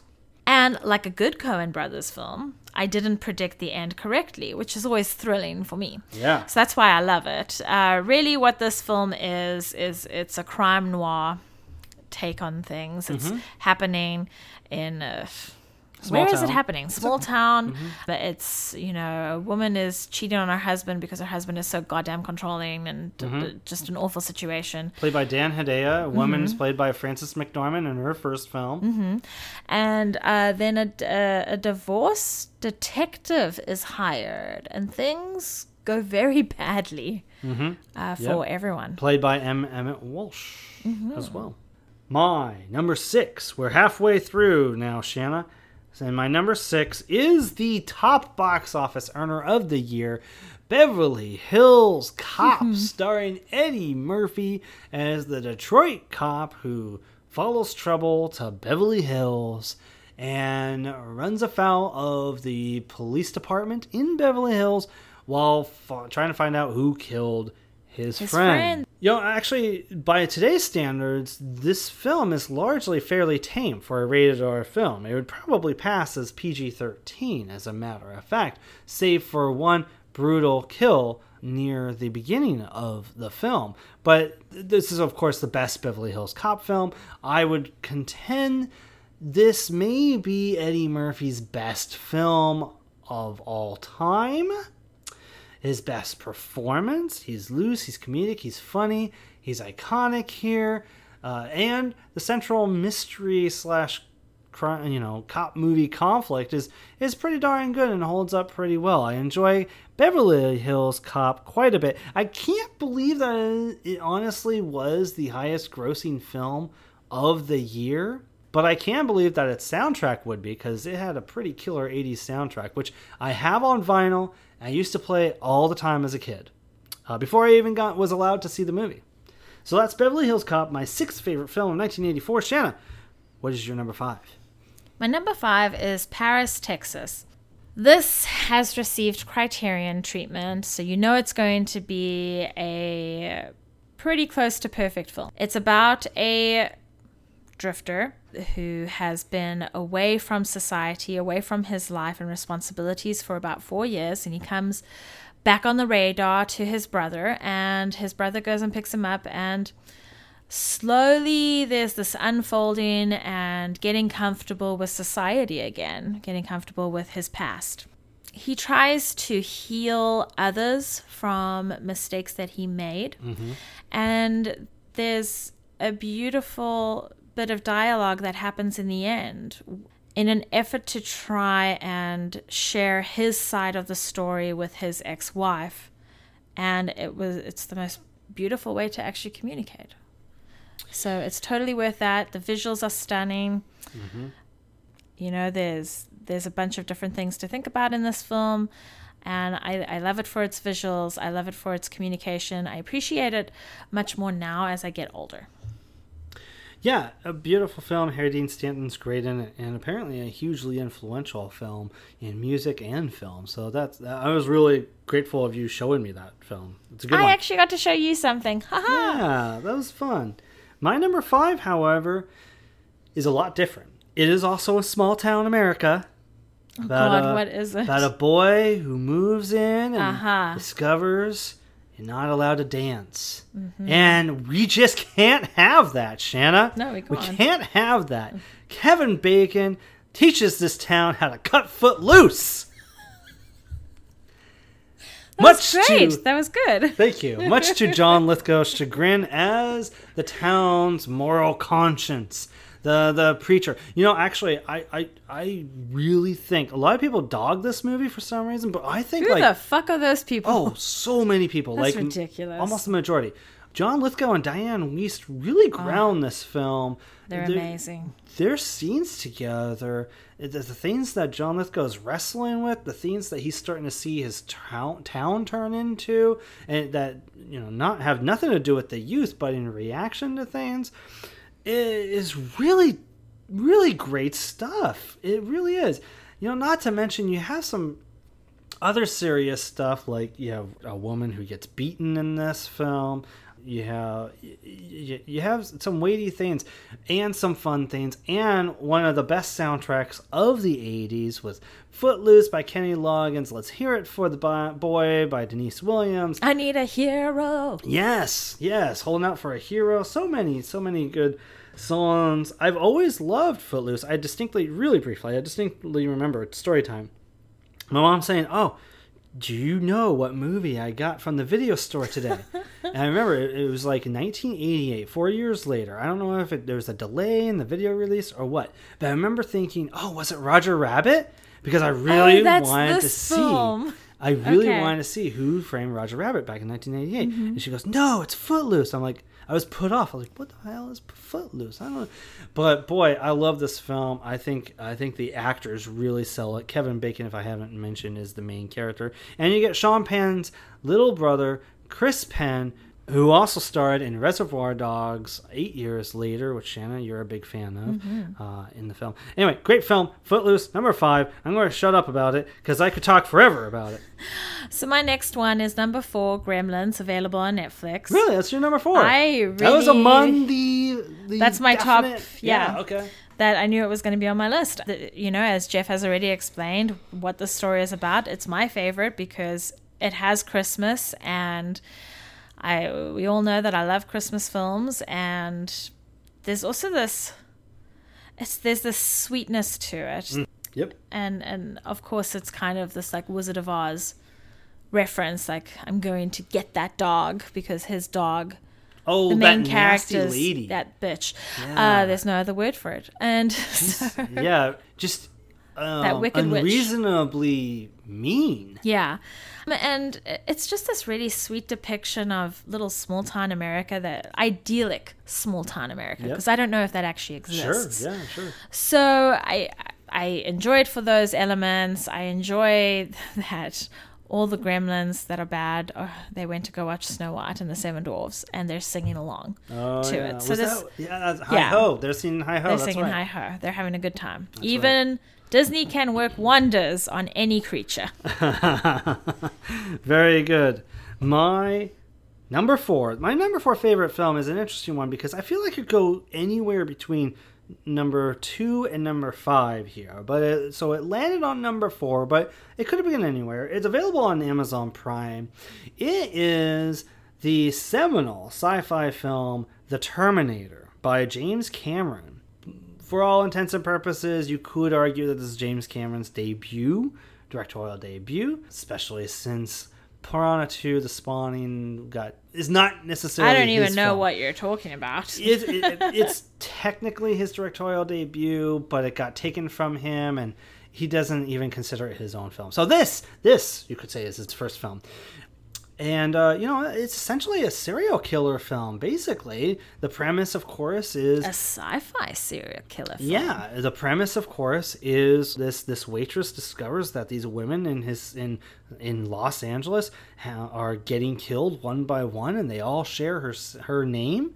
And next thing she knows, she's being targeted by this killer, and this killer turns out to be a cyborg from the future, sent to kill her to prevent from any any resistance in the future. Of course, we know the Terminator franchise. Unless you've been living under a rock, you know what that's all about. But this is the one that started it all. It's not my favorite of the whole franchise because, of course, James Cameron topped it.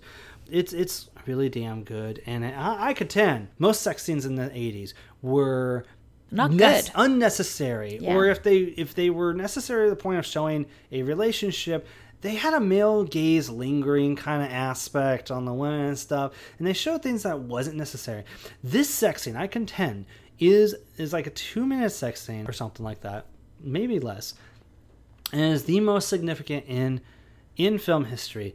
Not just because it shows the climax and that climax leads us to the climax of the movie but it also shows us there's conception that occurs that that is significant to the overall story. So that's my take on Terminator. Love it. It's my number four, and it's available on Amazon Prime. Shanna, what's your third favorite film from 1984?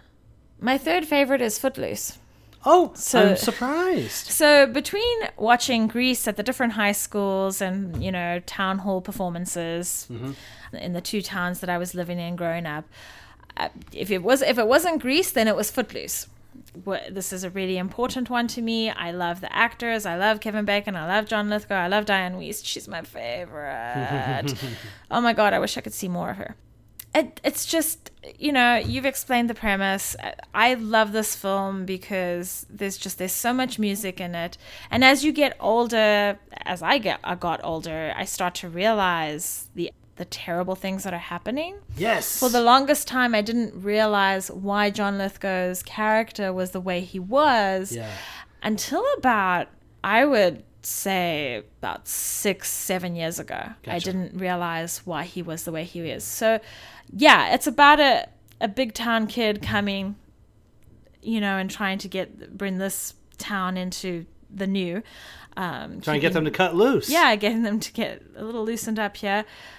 But there's themes in there that are so important. Like they're trying to ban a book. I can't remember which book it was. Yeah, there's a censorship. Actually. Yeah. There's censorship of art Yeah. mhm. and expression.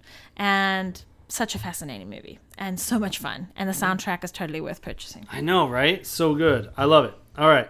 So, my third favorite film of 1984 ended up being The Karate Kid, which, of course, stars Ralph Macchio and Pat Morita and Elizabeth Shue and uh, William Zabka.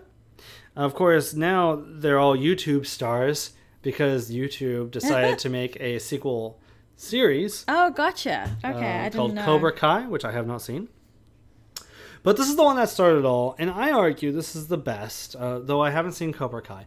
This is the best of all the Karate Kid movies. They really probably could have stopped at number two, which I, I actually like. Yeah, I mean, uh, Pat Morita's great in it. It's iconic, very quotable, was quotable, was permeated throughout the culture at the time. One of the most inescapable teen movies, in a way, of the 80s. Had a great theme song to it. I believe that's the one. It's either this one or number two that had the song by Berlin. Um, Take My Breath Away. Am I wrong? I might be wrong. Someone check me on that one. There's definitely a love theme that was huge from this movie. But at any rate, love the Karate Kid. It's my third favorite film of 1984. My second favorite film And I thought this was going to be my first, but then I was reminded of what my first is as I was going through my list. My number two is The Terminator, available on Prime. Aha, okay. And you have spoken so much about this, but let me tell you that I watched Terminator 2 first and thought that that was the only one that existed. I my mind I thought it had two, because, and you can tell I watched it too young because I thought it had the number two because there were two robots in that one. so, so one day I'm looking through the TV guide and we're on vacation. We're actually staying at a hotel, and I'm looking through the TV guide and I'm like, the Terminator is coming on. Why? Why? This must be an error. They haven't got the number two on there. The damn thing starts, and I'm like, what the fuck? Oh wow. and was totally blown away because the love between Reese, uh, the man from the future, and Sarah Connor is amazing. It's what you hope is going to happen for you in the world, you know. so you're you're hoping that you know you're going to care for each other, and right. it's it's a very it's my favorite sci-fi. I think it's a sci-fi romance film. I forget that I forget that there's killing that happens, but it's was called The um, Terminator. yeah, yeah. So fantastic franchise. I love that film super much, and I hope that the one they're coming out with this year is going to do justice. Yeah, I am. I'm very reluctant. We'll see what happens. Uh, but obviously, I share your love for the original. So does that? That makes it my turn for my second favorite film of 1984, and it ended up being Wolfgang Petersen's The Never Ending Story, which is a great film for kids to watch to get them into reading. Because what is that movie all about? But the the the joy, the the imagination, the love, the everything that can spark from reading books. That's great. But honestly, as a kid, what was um, really cool was the creatures, the characters, the cast of characters in this thing was so imaginative. Uh, and and honestly, of course, iconic. It's another iconic film of 1984. We were coming across so many on this list but we have Falkor and you know of course also there's there's there's there's the I can't remember his name. Was he a Atreyu but he had this horse. And the scene with the horse kills me every time. It's just so heart-wrenching. Uh, you know what I'm talking I about know what you're talking about. yeah. But uh, but yeah, there's a lot of visuals in this film that pop up on my head in different contexts, even so much as the childlike princess and the little spark that she holds with um, the main character, and uh, of course the nothing, the nothing, the terrible nothing. I love this film so much. It's just so imaginative. It's one of the best children's fantasy films of all time. It does not talk down to kids at all. Maybe one day I'll read the darn book. Who knows? Wait, you have not even read read the no, book? I have not gone around to it. I, Oh I just have not. I've had opportunities and they slip by me. I just haven't gone around to well, it. that is quite something that you have not read the book. I know. But Shanna, what is your favorite film of 1984? Ghostbusters is It- my number one. It's mine too. Excellent. It's Well- our favorite film of 1984. We quote this damn thing all the time. All the time. Yep. I mean, the one time we were having a very, very tense family moment with the children, and I like, you quoted something from Ghostbusters, and all the tension broke. I just cracked out laughing. I couldn't stop laughing. Uh, that is the power of this film. That is the power of sharing a film together, a favorite film together. Uh, why don't you talk about the premise? Because you're so good at that. Oh, well, it, basically, it turns out that these group of washed out scientists from university, they develop uh, technology. They're obsessed with ghosts. They develop technology to be able to hunt and track ghosts. And next thing they know, as they're doing this, there happens to be an evil presence that it wants to break itself free and, and, and wreak havoc on New York City. This is called good coincidences. yeah, right. And like I told you so right. kind of moments. Yeah, and of course they become local celebrities. So this stars Dan Aykroyd, Bill Murray, Harold Ramis, Rick Moranis. Rick Moranis, but who's the fourth Ghostbuster? Oh my god, Come I love that man so much. But Do I the always guy justice. I always Come on.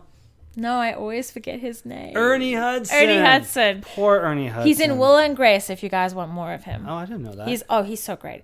He's I just want to hug him. I love Ernie Hudson. He d- never gets his due. Sigourney Weaver, of course, and Annie Potts also star in this film. Anybody who's been listening to the podcast should not be surprised that this is Shanna's number one. It, you know, she's talked about how X Men, Ghostbusters, and Star Wars are it for her. I grew up with Ghostbusters as a kid. Like, Where where how right? old were you when you first watched it? I cannot remember because I saw it Because so you were so young. Well, I saw it so much when I was a kid. I couldn't Okay. tell you when I saw it first. I mean, it was on HBO all the time. I can't remember if we rented it or what. We had a VHS copy from HBO.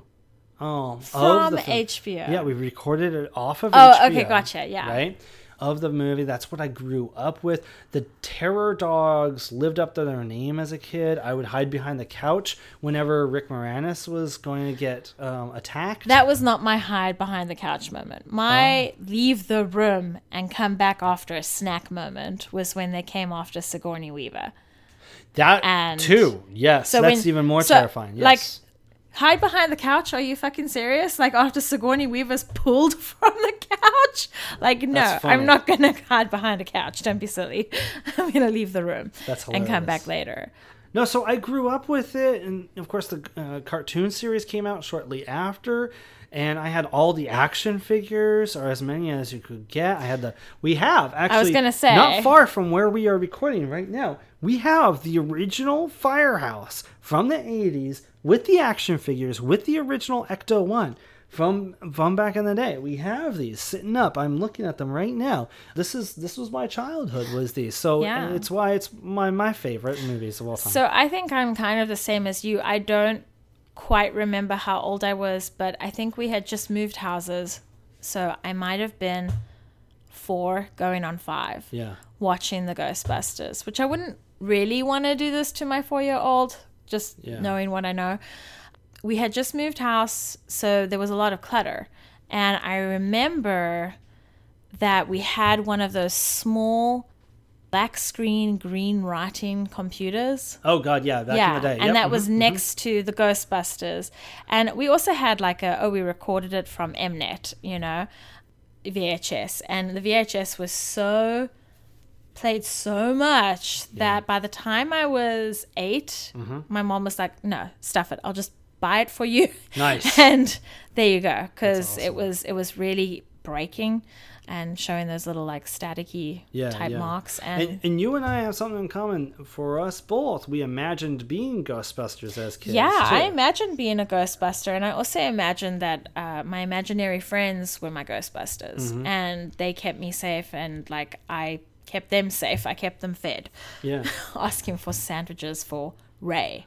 That's awesome. You know, And I had a Ghostbusters poster on my bedroom door, and I remember staring at that when I was supposed to be going to sleep at night and imagining being a Ghostbuster and everything. Anyway, we obviously love this film. We could go on forever, but we're actually curious what your favorite films of 1984 are. Is it Ghostbusters? Is it other ones? Are there ones that we didn't even touch from that year that you love more? Email us at the Gibson Review at gmail.com. That's going to do it for us in this episode, the 60th episode of The Movie Lovers. Shanna, before we talk about the next episode, why don't you share with them where they can find you on the internet? you can find me at shannapaxton.com. My Instagram is shanna underscore paxton. Um, it's not too difficult to find me, and be nice. Be nice always, leaving comments on the various different platforms you can find this, including the GibsonReview.com, Facebook slash the Gibson Review, Instagram, the Gibson 99, all of these different platforms. Hey, if you really want to be kind, feel free to donate us to us. Shoot us um, a dollar or two over through PayPal at the Gibson Review at gmail.com. That helps us pay for the website, the podcasting, and the movie services as well. We appreciate your kindness and your support. Is there any other place you can find us? Oh, you can also find me on Flickchart too, the Gibson 99 there. Um, you can check out the list of movies I've seen throughout my lifetime, all theatrically released movies. The next time on The Movie Lovers, we will be reviewing Once Upon a Time in Hollywood by AKA Quentin Tarantino's masterpiece, I'm sure. Well, fingers crossed. Fingers crossed. It may or may not be I'm his last movie. He keeps going back and forth on that. And Film Faves will be going back to our year long series uh, in correspondence with the series on the blog Best of 2010s. Check out that series of articles. We'll be coming back to that with our favorite comic book movies of the decade. That will be interesting. Marvel Cinematic Universe certainly dominated the decade. Will they dominate our lists? Find out on August 6th. Until then, keep loving the movies. This is Jeff and Shanna saying, Bye bye. One more thing before we finish up. I liked how they made clear that Mufasa doesn't hunt the land to death. Oh, yeah. And that's what Scar ends up doing. Yeah. And when Simba is with Timon and Pumbaa, it's actually really great that he's with them because he learns to eat grubs Yeah. and he looks very healthy. Surprisingly. Yes. I, mean, I don't. He must I think be- it's a little unrealistic. Yeah, I thought about that too. I was like, how bit. much bugs is he eating? I mean, they gotta. I mean, 'Cause that is a all those heavy ani- cat. You know that all those animals are gonna help him find the bugs, hey? Right. Because otherwise, it's gonna end badly for them. So Yeah, I think that because they established that in the beginning, it made me more realistic. Of okay, when you transition from Scar's rule to Simba's rule, you probably had to teach the lionesses how to do the grubs because you would have had to grow the population because the population is back to somewhat normal by the time they have their cub. Oh, the ceremony. Yeah. Yeah, I, in in this version made me really think about how much time must have passed between the the end and Yeah. and the the climactic birth. Yeah. because I'm like everything looks pretty freaking lush right now. And you know what? It will become that way. So typically, if there's a, a veld fire, Yeah. you know, the fire will happen, the rains will come, and green will almost sprout immediately. Wow, Because remember, crazy. you have the sun.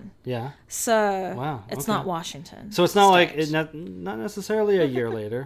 So it's possibly a year to a year and a half, Okay. realistically speaking, because you're also thinking about well, the populations are thriving. Gotcha. Yeah. All right.